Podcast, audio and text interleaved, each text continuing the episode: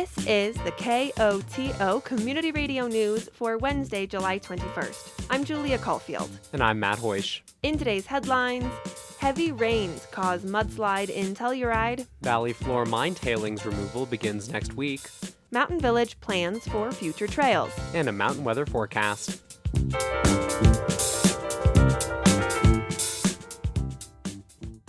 But first, the east end of San Miguel County within the Telluride Fire Protection District will exit Stage 1 fire restrictions on Friday, July 23rd. The rest of the county will remain in Stage 1 restrictions, which prohibits campfires unless in permanent fire pits or grates, or enclosed charcoal grilling, restricts smoking, and prohibits fireworks.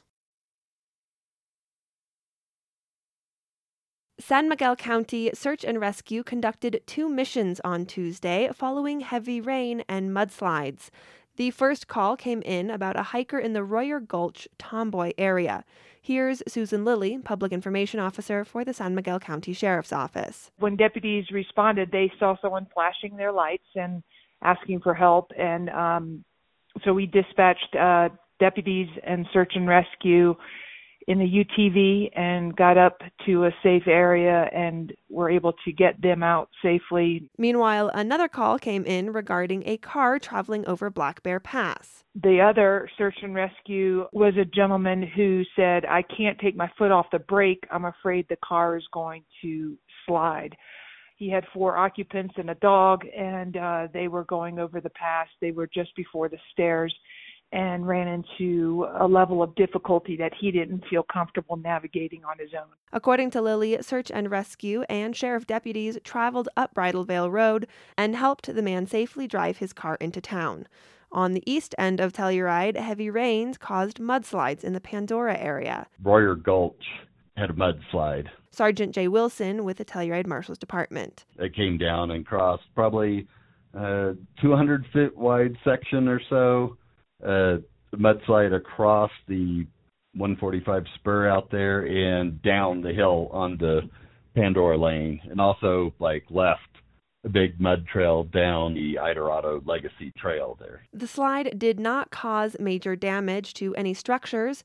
There was no injury and no required evacuation. However, a number of people did get stuck behind the slide for roughly an hour. Once we got the road clear enough for them to get out, where you know, tell them they needed to get out more because they might get tracked again if the more slid. Not there wasn't any danger to any structures. Possibly some got damaged a little bit, but no structural damage. With monsoon season upon us and more rain forecasted for the coming days, Lilly says it's important everyone prepare for the weather. It's the nature of where we live that we need to be prepared for various types of emergency. And at this time of year, it's not unusual to see mudslides, high rising creek beds. Um, we're we're in the mindset of a drought, so we're not necessarily thinking that there's going to be heavy rain and problems from it. But there is and there are. And so folks should be mindful of that and watch weather. Have a go bag if you're in an area that typically sees flooding. We want people to understand that it's their own responsibility to be prepared and be educated on emergency. The National Weather Service has a flash flood watch in effect in Telluride through Thursday.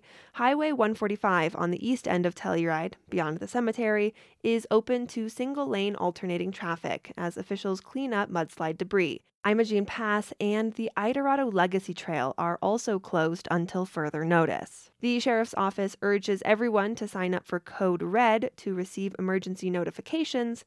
Sign up is available at sanmiguelcountyco.gov. The U.S. Environmental Protection Agency, working with the Forest Service, plans to begin an emergency relocation of 30,000 cubic yards of mine tailings from the valley floor west of Telluride to the 34 acre Idarado repository on the east end of town next week.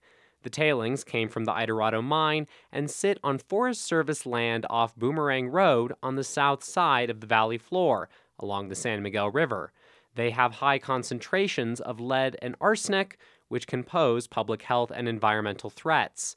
According to Joni Sandoval, on scene coordinator from the EPA for the project, lead concentrations of 200 parts per million would be considered a risk in a residential area. We found levels that ranged from 2,000 parts per million up to 100,000 parts per million. 100,000 parts per million is 10% lead in the soil. Sandoval spoke at an information session on the project this week. Norwood District Ranger Megan Eno notes there has been talk about removing the tailings for about a decade, but recent measurements underscored the severity of the risk and propelled the work. Knowing that the lead in that soil, rather than being the acceptable 200 parts per million, was in the 2,000 to 100,000 parts per million, and then seeing people riding their bikes, bringing their children, it, the reality was this is not a this is not something we want to continue to wait to do. That it is an immediate public health hazard. Last fall, the EPA installed erosion controls and stabilized the tailings. The upcoming relocation, however, will be a much larger operation. According to Sandoval, garbage truck sized vehicles will haul material for 8 to 10 hours per day for 40 days, working six days per week. The two and a half mile route from the tailings site to the repository will run over the spur and then along Colorado Avenue to the east end of Telluride.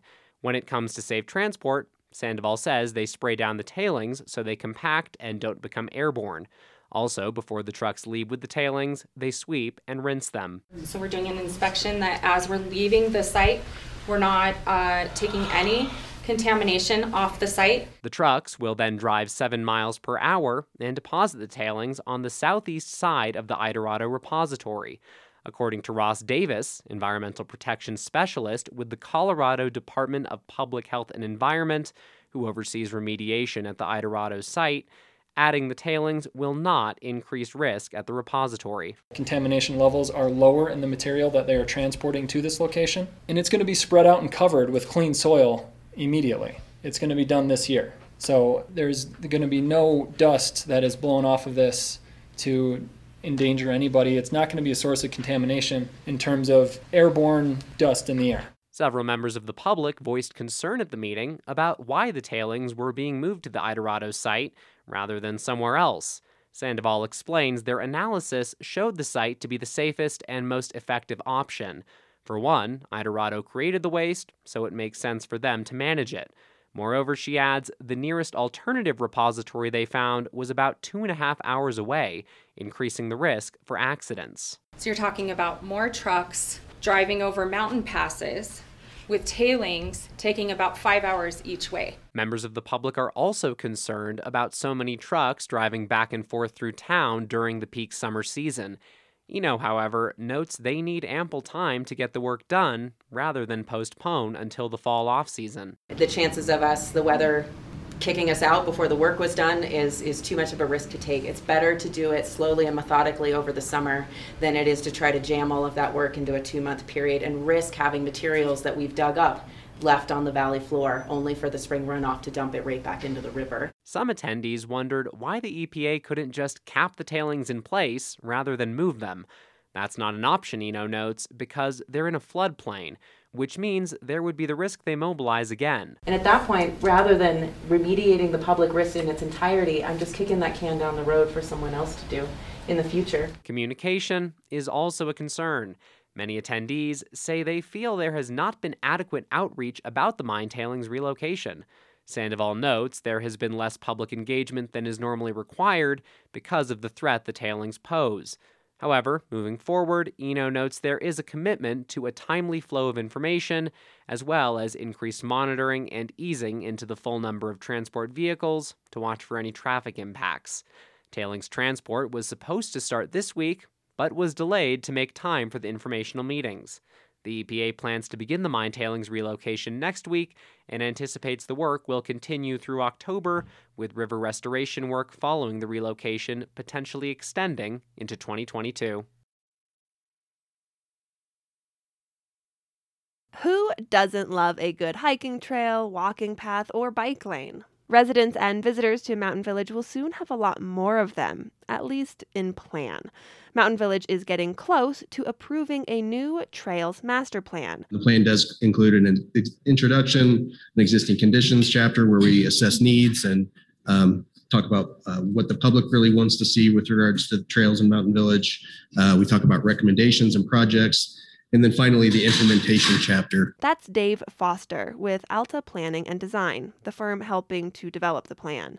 The nearly 90 page document discusses what trails already exist in Mountain Village, addresses different types of trails and paths, construction requirements. But a large portion focuses on where the town would like to see new trails go. In total, Mountain Village suggests 41 new trails to be constructed in the coming years. The trails are broken into three phases based on a number of project goals. They include connectivity, safety, uh, navigation, recreation, sustainability, and finally partnerships. Each trail is given a 0 to 2 rating to determine priority. Phase 1 trails include a Meadow Express Bridge, renovation of Jurassic Trail, the Lawson Hill Connector. And while Town Council hasn't given final approval on the master plan yet, some of the projects are already making their way through. Since we kind of began um, the plan, there's there's been a lot of progress that's already been made by the town. The SR 145 grade separated crossing is moving forward, and that was actually our highest scoring project from um, from our project prioritization. Shoulder improvements on San Joaquin have also happened. Um, policy recommendations like instituting a dismount zone in Heritage Plaza have also happening. So the plan seems to be being followed already, even though it's not formally adopted. And Foster makes sure to note the priority of each trail is subject to change. It's really meant to be a guidepost um, you need to be flexible and opportunistic when it comes to funding, so you can take advantage of partnerships or when properties are redeveloping. You know, work with developers to get the right solutions in. So we try to add some language in that just encourages that flexibility. It doesn't commit the city to spending any specific amount of money on a yearly basis or, or doing things in a particular order. Mountain Village Town Council plans to approve the Trails Master Plan in August.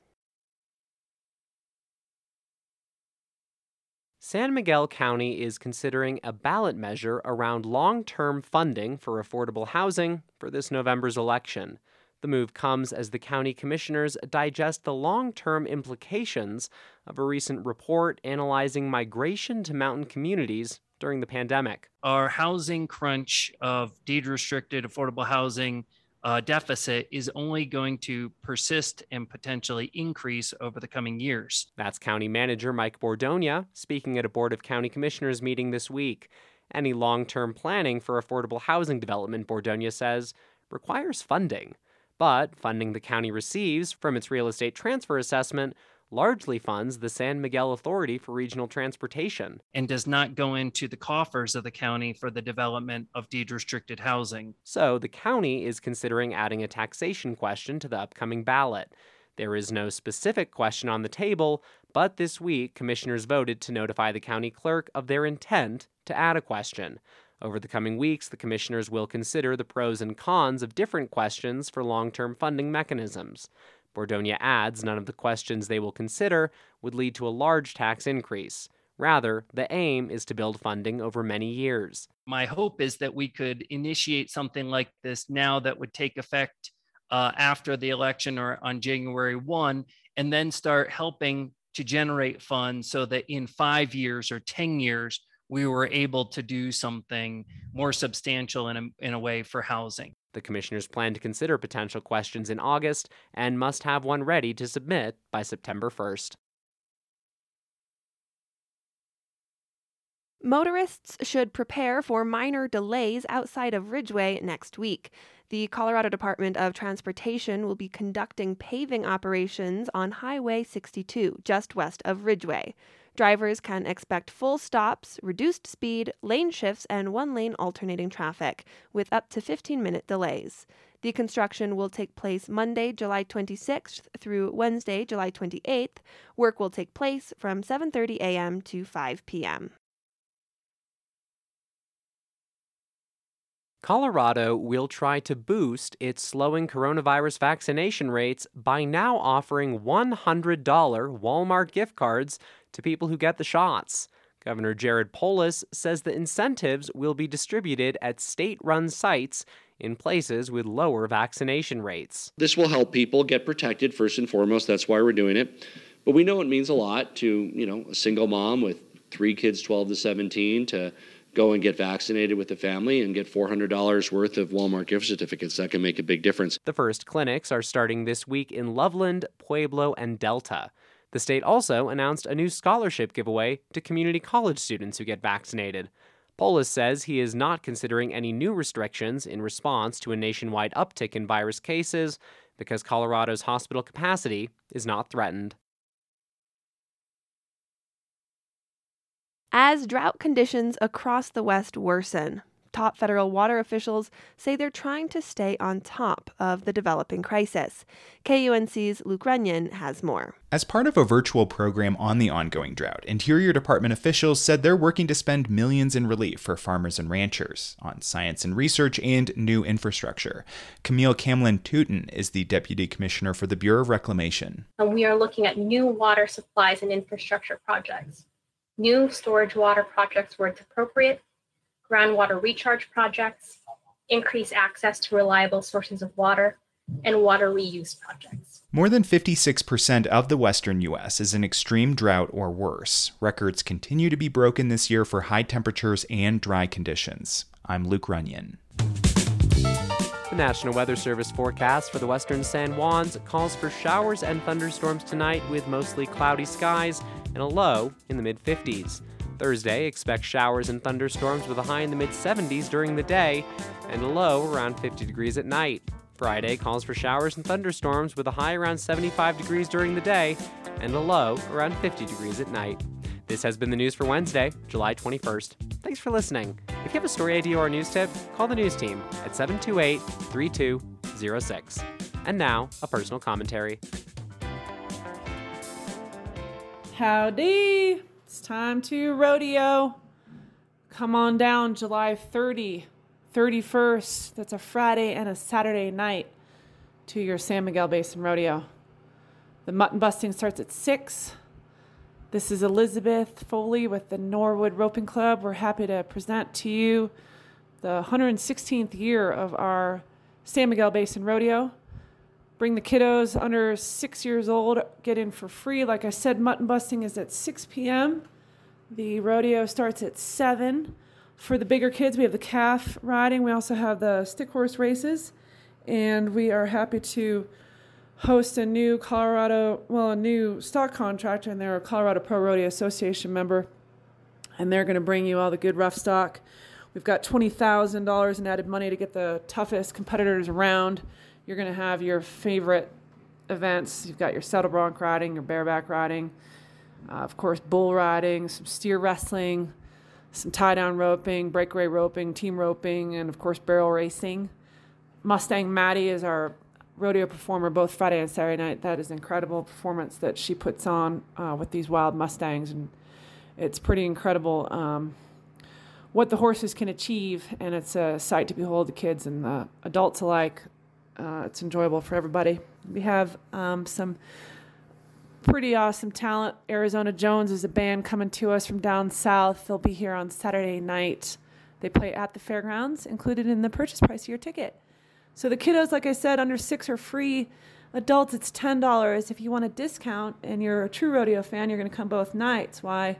It's eight dollars on our website, SanMiguelBasinRodeo.com. It's like I said, it's our 116th year. We've got some really uh, great merchandise, some cute T-shirts on the website um, at sanmiguelbasinrodeo.com. We also have our Instagram account, which is at San Miguel Basin Rodeo.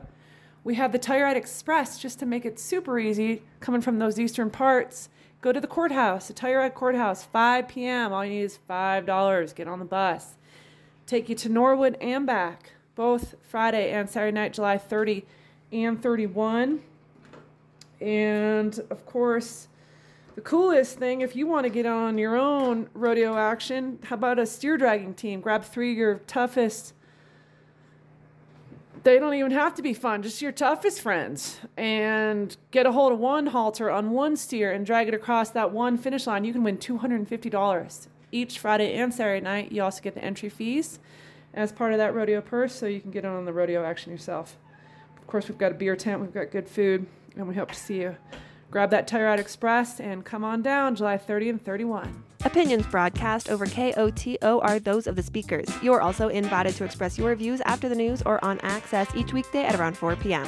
If you would like to comment, please contact a staff person here at KOTO. We encourage you to speak out on important public issues.